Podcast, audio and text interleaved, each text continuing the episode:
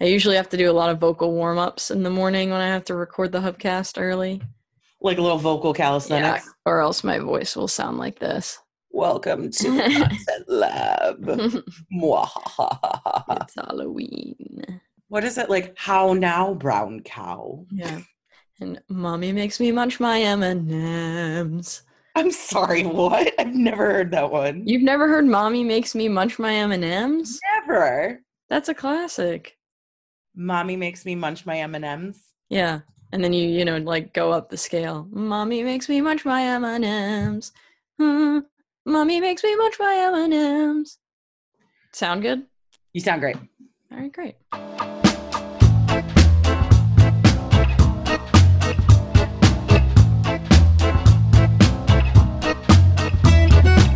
Welcome to the Content Lab, the weekly podcast for content marketers about the strategies and tools you need to create the addictive content your audience will love. I'm your host, Liz Murphy, Impact's Director of Web and Interactive Content. Welcome to another episode of the Content Lab, everybody. I'm going to keep today's introduction short and sweet because it is the last day before I leave for vacation tomorrow on a plane to sunny Florida for my birthday. But that also means my to do list is about a thousand miles long, and uh, I have a sales team that has 18 things they're expecting from me before I leave today. So, with that, let's dive right in. I've been working with Karina Duffy, our resident HubSpot and inbound specialist, on a piece of pillar content about HubSpot marketing. And that's part of a larger pillar content strategy that I have been working on now for the past few months. But now that she's almost to the end of her writing marathon, with me cracking the whip and walking her through the process of what it really takes to create a piece of pillar content, I wanted her to share her experience with my listeners. I wanted her to share a candid pillar content creation retrospective, if you will, on what surprised her, what she's learned, and what advice she would give to others who have a similar mountain to climb. I would consider this a must listen for anyone who is tackling a pillar content strategy or is being asked to write a piece of pillar content or any large long form piece for that matter. But before I kick it over to the interview, again, since it's vacation week, there's going to be no one thing or weekly awesome after this interview in this episode. I love you all dearly, but Mama's got work to do. However, if you want to get in touch with me in between this week's episode and the next, find me on Twitter and Instagram at NaptownPint. Also, love or hate the Content Lab, don't forget to leave a review for this podcast on Apple Podcasts, Google Play, Stitcher, or your podcast provider of choice. By doing that, you'll help me make this podcast as valuable as possible. Plus, you'll help others find this podcast as well. And with that, here's my interview with Karina. Hi, Karina. Hey, Liz. How's it going? Oh, it's going good. Oh, yeah. Yeah, I'm happy to be here. What, so, for those who somehow have gone their entire lives and not met the one, the only, Karina Lilbet Duffy, who Well- are you? Who you be? What you do? I am, first of all, a person. Um, no, I am Impact's HubSpot specialist, which essentially means my entire job is knowing HubSpot like the back of my hand, knowing everything there is possibly to know about HubSpot, and helping other people get the most out of the tools. So I work with people who are just starting to use the tools and have never touched them before to people who have been using them for years and are feeling like man we just we just aren't doing the most with them we don't feel like we're using them to their fullest potential so that's that's pretty much what i get to do every day. It's a mix of consulting with people and an, on an ongoing basis and on-site trainings and workshops where i actually get to go to people's offices sit face to face with their teams hash things out. It's it's a lot of fun. That sounds really cool. And it must be a super easy job too, considering HubSpot never changes, right? yeah it's always HubSpot never changes. It's you know there's really only one or two things it does so you know i just kind of show people that and then they're successful and that's it so You're just coasting. yeah Just yeah coasting. yeah they just they like to just release new hubs whenever they feel like it yeah. and you know major enterprise level features and things so they you know they keep me on my toes No bigs. No Yeah. bigs. It's totally cool. Well, we didn't actually bring you here to talk about HubSpot, although HubSpot is pretty dope. We brought you here today, and by we, I mean me. It's kind of like a sequel to the very first episode of this podcast when I actually had Justin Champion from HubSpot come on to talk about demystifying the idea of pillar content. Yes. And for those who are unaware of it, pillar content is essentially the center of a larger new model of content architecture that allows you to better organize your website while also ensuring that the little robots of Google, Bing, and I get I guess Yahoo. Uh, I don't know why though.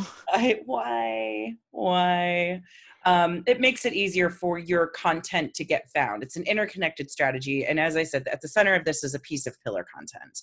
And often this piece of pillar content manifests itself as the most definitive resource on a particular broad topic. And the reason why I have brought Karina on today is because she has been within my snares, within my grasp now for mm. a few weeks because you have been writing. Help, help me. I'm laughing, but this is a cry for help. Um, you have been within my grasp because you have been writing one on HubSpot marketing. So yes. I thought it would actually be very interesting today since you were someone who taught pillar content, worked with clients to create pillar content, and understood the concept. But then you've also now had to start writing one yourself, which can be quite the undertaking for a lot of people and i think it might i thought it might be a valuable conversation for you to come on and, and share your experience thus far yeah it's it's been a wild time and you kind of you hit the nail on the head with i've been teaching people about pillar content ever since hubspot decided that they were going all in on pillar content and the topic cluster strategy you know when when hubspot announced that they were deprecating the keywords tool. And for those of you who aren't using HubSpot, it was just a, a, kind of an easy way to do keyword research, see what keywords you were ranking for. And HubSpot basically said, We're getting rid of it. We're sunsetting it and we're going all in on a new content strategy around pillar content and topic clusters. And they created some new tools around that. And people flipped out people were were mad they were shocked but it started this whole conversation and you know really kind of started to snowball with okay why is hubspot doing this they're obviously doing it for a reason and i think they really really set set some wheels turning for a lot of people to take this stuff more seriously and then you know liz murphy decides to you know be just a pillar content ninja and actually, it was by force. A yes. few years ago, Kathleen was like, I see this thing happening. I said, Yes, it looks terrifying. Kathleen Booth is our uh, VP of marketing. She's like, You should do yeah. that. And I just start kind of laughing and crying at the same time. And then she's like, Yeah, you're going to do that. And that's where I am today. yeah, Kathleen's way ahead of the game on these things, which which is awesome. And I so I started watching Impact do it. I wasn't doing pillar content, but I was watching Impact do it. We created, you know, that website redesign pillar. And I saw that and I thought, this is so stinking awesome.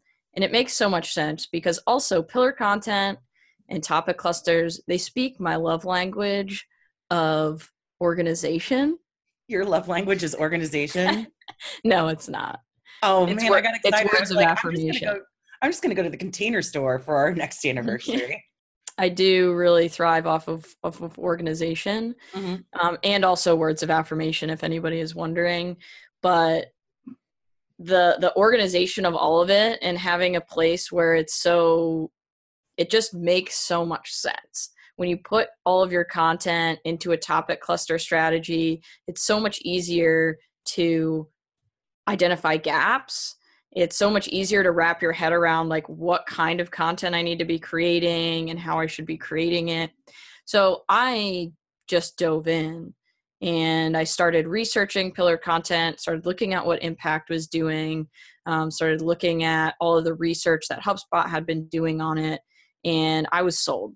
So I started developing with my ongoing training clients I have calls with them every week and we go through not just HubSpot tools, but we go through inbound strategies and we talk about all kinds of things outside of the tools that help us do stuff inside of the tools. And when I saw pillar content and topic clusters gaining momentum, I just knew that I had to build some trainings around that. So I basically just stole your stuff, Liz.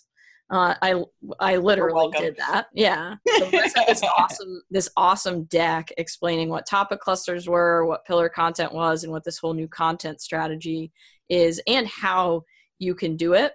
So I started training my my clients on that, and I started helping them organize their content into these strategies, rethink some of the topics that they may have been targeting and the ways that they were targeting them. And then a month or two ago, Liz approaches me about writing. I started with words of affirmation. You're so pretty and smart. Yeah, that's how she got me. Mm-hmm. Yeah. And I knew, you know, of course, my initial reaction was, oh, great. I, knew, I knew this would happen at some point in my life, um, especially as I've been training people on doing this. Um, but I also knew in my head, one, that we needed this pillar. We needed this pillar on HubSpot because if I am somebody whose job it is to help people get the most out of HubSpot, I need to be producing the most helpful content around HubSpot, helping people know which levels of HubSpot to buy and understand what HubSpot is at its core. And so I, you know, of course, had a mix of, uh, you know, trepidation and also excitement because I knew that this was good. I needed to take my medicine and buck up and do it. How am I doing so far, Liz? Is this? uh You're doing great, man. Yeah, great.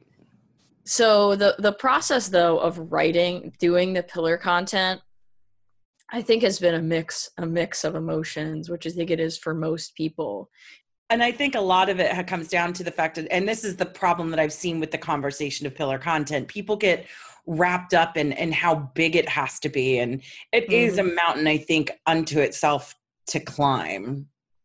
Definitely. It feels really big but it's also when you're writing a page that you are the subject matter expert on or your organization is this are the subject matter experts on there's certain things i think that happen in the process and i think that this is the biggest thing that i've learned. There's certain things that happen in the process of writing this and that you and i kind of hashed through that really freed me up to feel like it was less of a big thing so I think it's really easy to look at pillar content and even look at, you know, I look at other pillars that Impact has put out. And I'm like, oh my gosh, this brand messaging pillar is amazing. I don't know anything about brand messaging, and there's all of this information about brand messaging in here. And how would I ever do that? Well, I would never do that. I would never write the pillar on brand messaging because that's not, I'm not a subject matter expert in that. Um, but I do happen, or some people seem to think that I'm a subject matter expert on the HubSpot marketing tools. And so starting there, I think was the first thing that kind of freed me up to be like, okay, this is going to be work. Of course, it's going to be a lot of work, but one, it's going to be worth it, and two, it's going to be okay. And then the second thing that I found just incredibly helpful was starting with the outline of, and, and Liz, you're you said this better than I can, and I'm completely paraphrasing, but you essentially had me brain dump on all of the things that if somebody was essentially curious about HubSpot marketing or potentially looking for an marketing automation tool, what would they need to know? What would I tell them? And that became the outline. Um, and I fleshed out the outline, and I think my outline ended up being like eight pages long.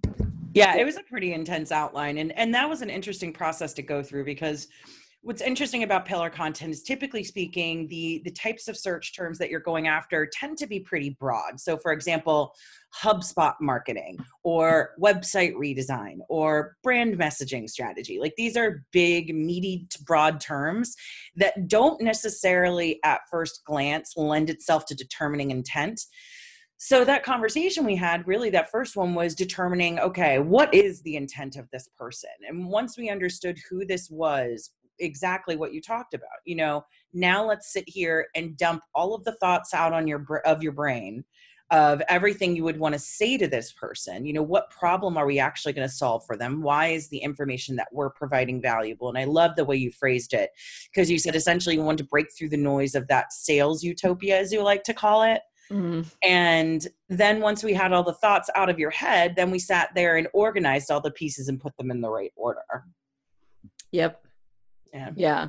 And having that, because there was no, it wasn't like, okay, your outline has to be this long or it has to be anything. It was just get everything from your head out there about how you would help somebody, you know, essentially figure out like learn about HubSpot marketing tools and figure out if it's right for them. And there's so many different pieces of that that writing that outline for me was pretty easy because it was and I like to think of it and I tell my clients this, you know, if somebody came and said, "Tell me about HubSpot marketing." What's the conversation that I would have with them? You know, there's a lot of uh, I would say, you know, okay, the first thing that you need to know about HubSpot marketing is this. And then once you understand that, then we get into some of these different areas of marketing automation or all of these different tools. And so there's a logical way that I'm going to talk to somebody about this. And that really kind of became my outline and the flow of the page. I think the next thing that really freed me up is you know, as I was sort of just working through this outline and fleshing out each piece of the outline into an actual, you know, page, I think that I I felt this pressure that this is going to be, you know, a full big fancy page on the impact site. Somebody's going to design this. It's going to be this really nice looking thing. It's going to be representing impact.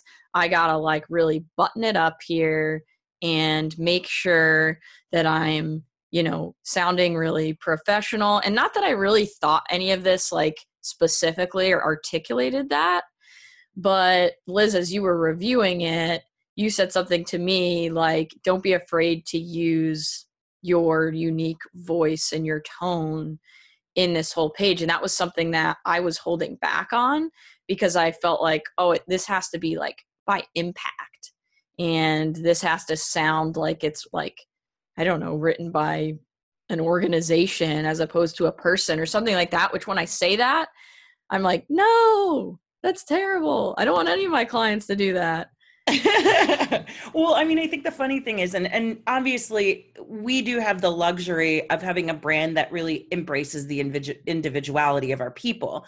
And we often say we often say internally our product is our people.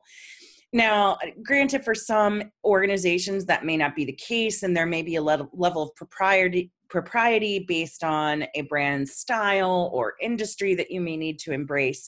But I will say, I think that sometimes there is this natural fear, whether you're talking about pillar content or something else, to embrace individuality and to have your humans that work for you actually sound like humans. And, you know, it's it's as if sometimes people will sit down at a keyboard and say, "Okay, this is me, Liz, typing. Let me be fancier now. Let me mm-hmm. use words I would never actually use and phrase things in a way that I would never actually phrase them, which is frustrating mm-hmm. because it makes the whole act of content creation significantly harder because you have to suddenly put all of these thoughts and ideas the way you would normally phrase them to prospects who are sitting across from you or in a meeting or on a conference call and put them through this filter of completely unnatural language. Yeah. It's a bummer. I don't know. That's my little that's my little soapbox. It is. And it was so freeing for me when you said just write like it's you and add things that are, you know, in the first person, like Karina's pro tips. Like you got to if you want my real raw uh, honest opinion on some of these things or my experiential knowledge you know all of that's going to come through in the whole page but there's like you know little tidbits that i can throw in there. And that made it honestly a lot more fun for me because it felt like i was just it's almost like i'm writing a letter to somebody. Like i'm really trying to like talk to real people and say things in a way that real people will understand rather than trying to keep it really buttoned up. And what i think is interesting kind of anecdotally is the week that you said that to me liz i was reviewing a piece of pillar content with a client who honestly has such a fun tone of voice they're in a really boring industry and they know that and so a big part of their branding and their tone is we're going to have fun with this because everybody in this industry is boring. And they are always kind of joking around. Their calls to action are like ridiculous. They just, they're really fun. And when you read their stuff and their blog posts, it's really fun. And they wrote this piece of pillar content and it was just, it was very kind of buttoned up, factual, like you know just all of the facts and figures about everything and we were talking through it and i was like well you know why don't you why doesn't this sound like the rest of your content where you guys are having fun with it you guys are acknowledging that you're in you know a less than exciting industry but this stuff is still important and you can still have a lot of fun with it. And it was like i could see those light bulbs going off just like they had for me the week before with like this like weight lifted off of their shoulders like oh yeah like that's going to make this a lot better and a lot easier to write and when we look at it from that perspective and also from the perspective of you know don't think about word count don't think about how long it needs to be just get it get it on the plate we have that's my chop- favorite have any chopped fans out there get it on the plate. Get Just like get it, like answer the question, right? That's what you always say, Liz, is answer the question, say it until the question is is yeah is, uh, is answered. Well, the way I say it is right until you're done. Yeah. The most definitive piece of like i think people freak out because they're like oh my god holistically this needs to be the most definitive authoritative guide that has ever been created ever on this topic. And that's what they should be. But the best part is that if you've done your homework and created an outline where essentially each section should answer a specific question in some way about that larger topic all you have to do is write until you're done and in some cases, that section may end up being four to 500 words. And in a lot of cases, it'll end up being 800 to like 1500 words. And when you put it all together, you have the most definitive guide. And I think that's what people get wrong. They get so overwhelmed by this large piece that they have to create when really if they're if they're using what i think is the right approach to inbound which is impact's approach to inbound where with our new inbound manifesto that we unveiled at impact live where essentially we talk about to be inbound is to be obsessed with helping others to helping them lead them to success. And if you apply that litmus test to everything that you're writing if you can honestly say whether it's 500 words or 1000 words that you were the, as helpful as you possibly could have been in that section then you've done your job. I love it. And i i think breaking it up doing the outline and that that's what we did is you know doing the outline and we said okay there's 16 sections of this outline so we're going to do four a week that we're actually going to flush out.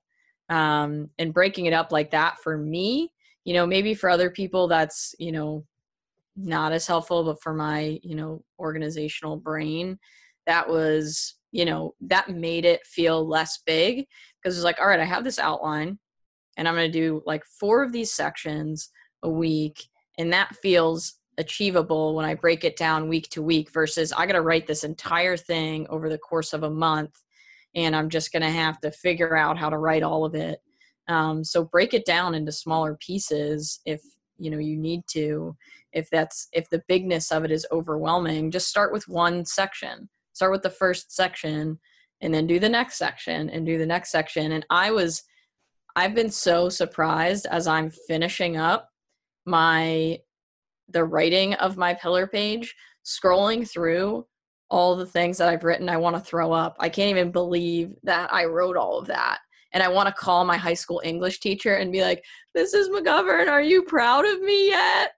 Are you proud of me? Look at what I've done. I did it all for you. Was it worth it? Yeah.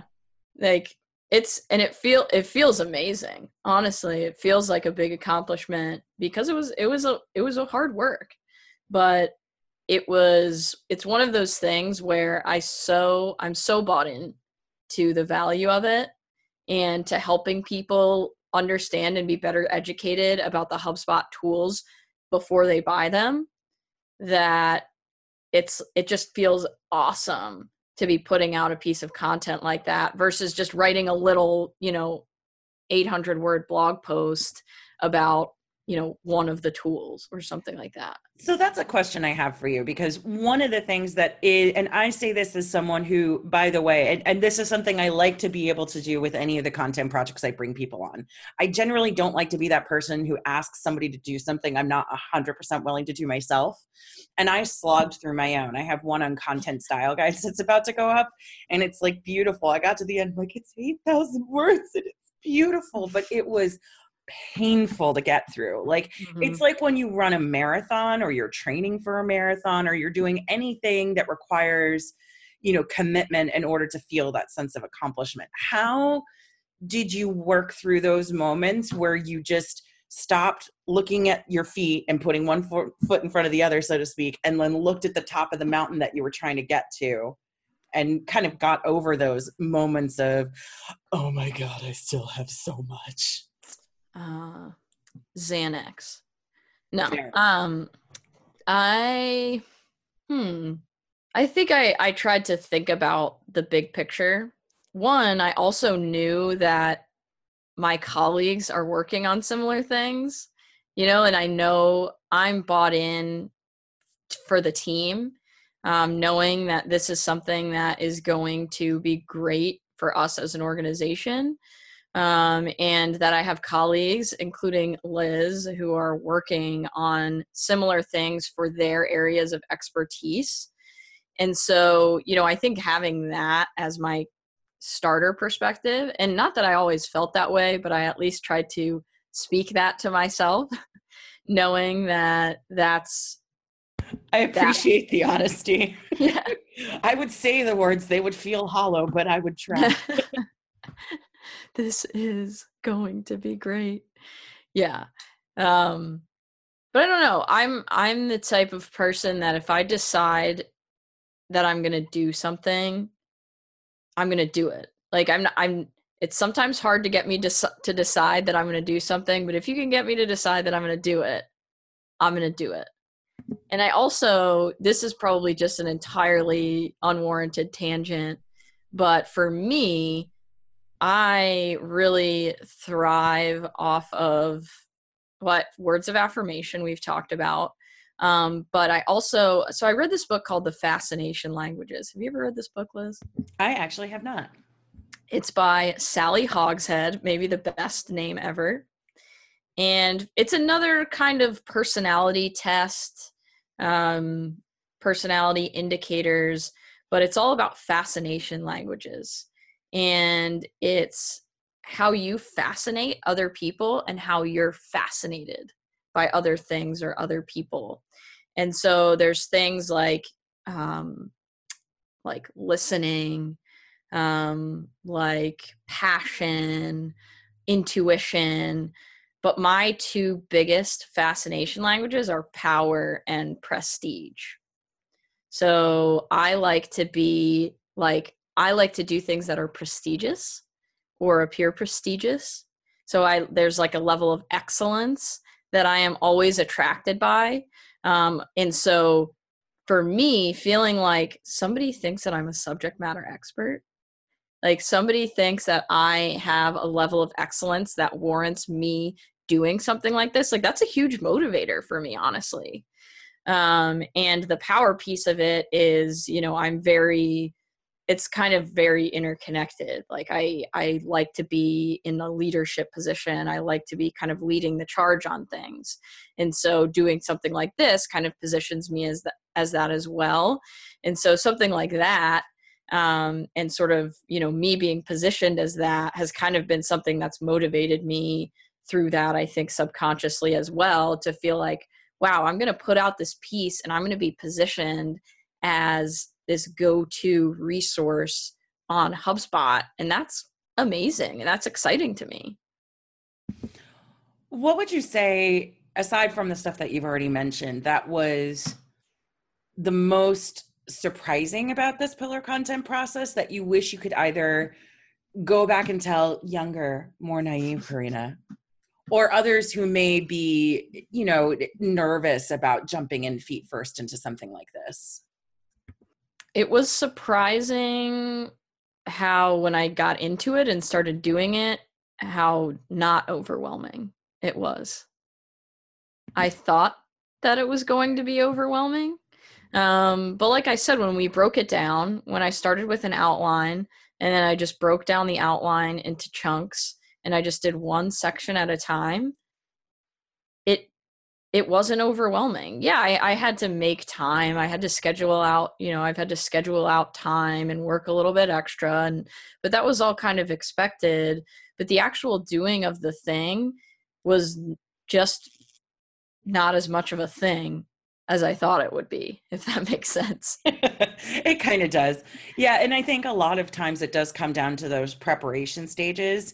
And that's why I think you and I actually spent about a week and a half or so and not with you know it, we had to make sure that the process was manageable for you because you also have a lot of client work to manage and i have a bu- bunch of other pillars that i'm working with people on so when i say a week and a half it was really across kind of like two two and a half working sessions of and the first one was the strategy kickoff so you and I sat down, and the first half of the conversation was really deep diving into who do we think this audience is? Who do we think? Eh, what do we think their intent is? Okay, is that really who they are? Is that really what their intent is? And then determining if that's who they are, what problem are they solving?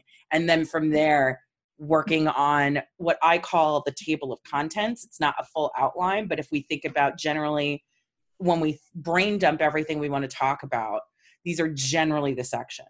And then we started going into outline development. So it's a lot of it's a lot of foundational work, but it makes the actual act of writing. I mean, you're never going to have writing not feel like work in some regret. It's not like all of a sudden, oh, it flows freely. This is like watching TV. It's so much fun. Like it's not like that, but it does, I hope, make it easier, you know? Definitely. So, what's been the hardest part? I think the hardest part for me has been setting aside the time to work on it because, you know, this is pretty much in a, you know, in a above and beyond kind of a project where I'm not necessarily nobody's saying, "Hey, Karina, take, you know, a day out of your week to write this." Um, and not that I don't have time during my normal schedule to potentially do something like this, but you know things come up every week and there's been you know times where i've blocked out a morning to write my pillar and then something comes up with a client or i need to schedule a call with a prospect or things come up and i realize okay at the beginning of this day i thought i was going to be done with this section and i haven't touched it. Um, so i think the discipline to to actually like just sit down and write it. Like when I've sat down and write it, I've been like, okay, this isn't so bad. I'm just writing. I'm just writing. But like it's almost, you know, even some of the little, you know, the little, you know, hurdles to overcome of just writing each section can sometimes feel bigger than they really are before I actually start doing it. And so, you know, really carving out and prioritizing the time to make sure that I'm just sitting down and, and writing has been probably the most difficult for me. So, final question. Let's say I'm someone who's been listening to this and the concept of pillar content is overwhelming just in a theoretical sense. but this is something that our organization has bought into, and we want to give it the old college try, right? What is the most important thing you want me to walk away from this discussion remembering? That was deep, Liz. That was really deep. I try. I would say I want you to know that your pillar piece, one, the writing of it doesn't have to be, you don't have to get everything perfect right away, right? Like you don't have to like focus on like I gotta I gotta say every single tiny little thing and I have to, you know, button it up and and do it all. Um, there can be, you know, a sense of like, let's get all the big stuff, especially if it's going to be a pretty extensive, exhaustive resource. Um, you know, say what needs to be said, but there's always going to be room for more. There's always going to be room for more explanation. There's always going to be more that you could say. Um, so, you know, don't be so concerned, maybe, and maybe I'm not saying this exactly right. You can totally correct my blabber, Liz, but you know, don't be so overwhelmed by feeling like you have to just like think of everything. Um, just get it down, get it on the plate, and go from there. And I think one of the one of the coolest things about like topic clusters and pillar content is rather than being in a place where I always got to think of like, oh, what's like some new keyword I can target or new topic I can talk about and write a blog post on. Maybe it's just going back and looking at, okay, rather than writing a whole net new blog, I'm going to go back to my pillar and make it better. I'm going to iterate on it and edit it and add some sections, or I'm going to look at my topic cluster and figure out a new post to put in there. And so once you have those things set up, I think it really does change your perspective on how you're creating content and it can free you up in more than one way with you know i'm not just i don't just always have to be like creating net new blog articles and content all of the time like there's a lot of value in iterating and making better what we already have. And so know that as you're creating your pillar it's not like you publish it and it has to be perfect and you're never going to touch it again. You can get it out there and you can continue to iterate and improve on it so don't feel like you have to spend a year polishing it until it's perfect. And then when oh, you actually publish it, it's outdated anyway. A hundred percent. I mean, I actually take the growth driven design approach to pillar content. And that's for two reasons. One, you know, perfect is the enemy of good. And for those who aren't familiar with growth driven design, essentially the principle in a very like low rent, Cliff's Notes, leaving out a lot of stuff version is you go to market with a Launchpad website that essentially has the most essential elements that your website needs to have. And then you use data and research and agile iteration cycles to continue to improve that website to get it where, to where it needs to be. And I use that process with content as well because A, like I said, it keeps you from that analysis paralysis. And B, you know, Google and other search engines value freshness. And if you keep going back and like tweaking here and there, you know, your different pillars and adding sections and continuing to grow out your topic cluster, that is a great way to show Google that this definitive piece of content on a topic that you really want to know, be known as an authority on, is going to continue to grow, to be developed, to be improved which is going to create a more relevant resource that is more helpful to people. And search engines just flat out favor it. Mm-hmm. Well, thank you so much for joining me today. I know that if people just heard you today, fell in love with that delightful voice, and want to hear more of you, they have the ability to do so also once a week, right? They do. How do they do that? Every once in a while, and by once in a while, I mean week, I co host the Hubcast, which is a HubSpot specific podcast with the one and only Marcus Sheridan. And we talk about all things HubSpot. We also talk about, you know, what's going on in the HubSpot world, which oftentimes includes things like inbound strategies and trends and all of that good stuff. It's a lot of fun. If you like, you know, if you're using HubSpot or you're interested in HubSpot and you want to just keep learning and hearing about how other people are using the tools, it's pretty much what we talk about all the time. I like to nerd out It's a lot of fun. You can always hit me up on Twitter at Karina G Duffy, C A R I N A. Or you can hit me up on email. I freely give out my email, which most people don't do, but it's cduffy at impactbnd.com.